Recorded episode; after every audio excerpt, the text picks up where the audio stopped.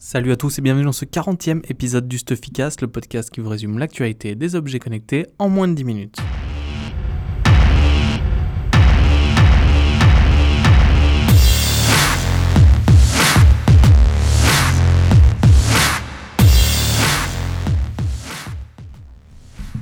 Cette semaine dans le Stuffycast, on va évoquer euh, plutôt de la prospective des produits qui ne sont pas encore sortis, mais qui vont arriver bientôt sur le marché et qui pourraient être vraiment disruptifs. Alors le premier produit, c'est du côté de chez Google euh, qu'il fait parler. Donc il y a la Google I.O. la semaine prochaine, la grosse, la grosse conférence annuelle pour les développeurs. Et en fait, quelques employés de Google ont donné quelques indiscrétions à des journalistes américains sur un projet qui s'appelle Chirp et qui viendrait en fait rejoindre l'écosystème Smart Home de Google qui s'appelle le Google On. Alors Chirp, c'est quoi? C'est tout simplement euh, une enceinte à la Amazon Echo qui a de la reconnaissance vocale. Au niveau design, ça reprendra exactement le design du On Hub, qui est le hub Wi-Fi euh, que Google a sorti il y a quelques mois, euh, avec en plus bien sûr une enceinte et du contrôle vocal. Alors le Chirp utiliserait également Brio, donc qui est le système d'exploitation de Google pour les objets connectés, et Weave qui permet à ces objets de communiquer entre eux. La reconnaissance vocale sur Chirp serait assumée pardon, par Google Now, qui est le système actuel qu'utilise Google pour Android et pour Chrome. Euh, et donc, euh, comme pour Amazon Echo, vous pourrez lancer euh, des musiques, vous pourrez poser des questions, et là, ça sera en direct au moteur de recherche, et vous pourrez bien sûr contrôler les objets connectés compatibles. On sait Google fait un gros travail là-dessus, et donc, ce serait pas étonnant de voir beaucoup, beaucoup d'objets connectés compatibles. Une chose est certaine, on l'a vu au CES en début d'année, le contrôle, la reconnaissance reconnaissance vocale est vraiment euh, le marché tendance aux États-Unis avec la réalité virtuelle et la réalité augmentée. Et Google doit se positionner euh, sur ce secteur-là. Euh, mais pas seulement dans ses téléphones et dans le navigateur, il faut trouver des objets pour l'intégrer. et le, le Chirp, enfin le projet Chirp, ça sera peut-être pas le nom du produit, serait peut-être l'objet idéal pour faire ça. Donc tout sera certainement dévoilé à la Google I.O. On parle aussi dans les rumeurs d'un casque de réalité virtuelle qui s'appellerait Android VR et qui ne nécessiterait nécessiterait pas de téléphone pour fonctionner. Donc on en saura plus la semaine prochaine.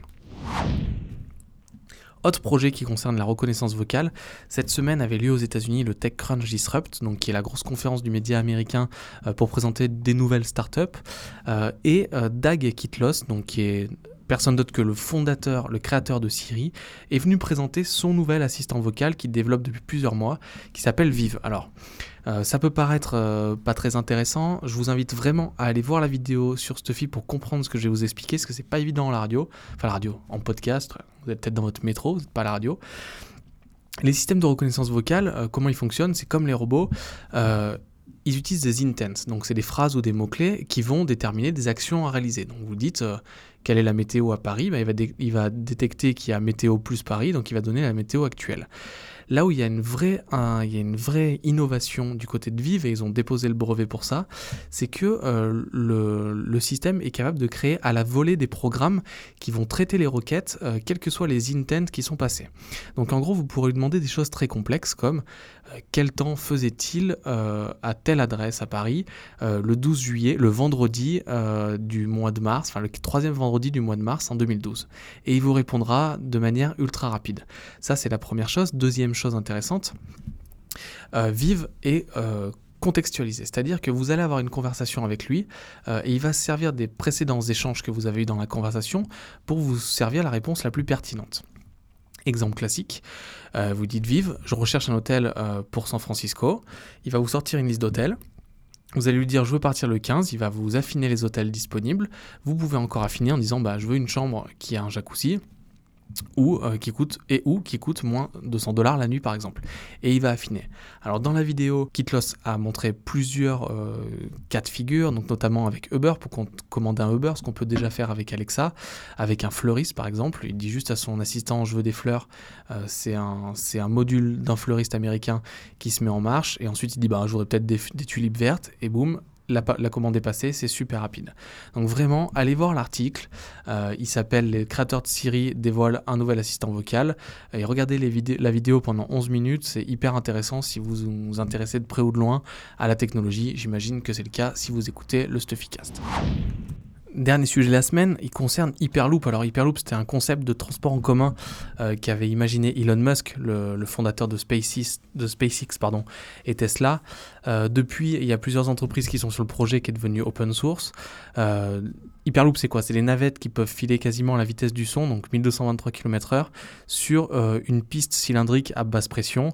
Euh, sont des petites navettes donc qui sont en lévitation au-dessus de rails magnétiques. Ce qui est intéressant, c'est que c'est éco-friendly parce que ça fonctionne grâce à des panneaux solaires.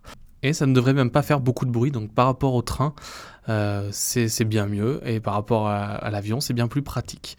Euh, et donc, pourquoi on en parle? Parce qu'il y a eu beaucoup de levées de fonds sur les entreprises qui sont intéressées au, projet, notamment chez Hyperloop Technologies qui vient de lever 80 millions de dollars euh, et changer de nom en Hyperloop One. Et en fait, ils ont euh, fait le premier test en, en, live de, leur navette qui a réussi à passer de 0 à 186 km/h en, un peu plus d'une seconde. donc, je vous invite à aller voir l'article qui résume un peu tout, un peu comment se passe le projet Hyperloop avec les sociétés qui sont impliquées.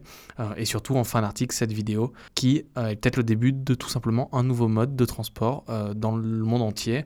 Un test est envisagé entre deux aéroports londoniens qui sont Heathrow et Gatwick. Et en gros, Hyperloop permettrait de couvrir une distance de 61 km en 3 minutes. Donc je pense que les prochaines années vont être hyper intéressantes à suivre pour ce projet Hyperloop.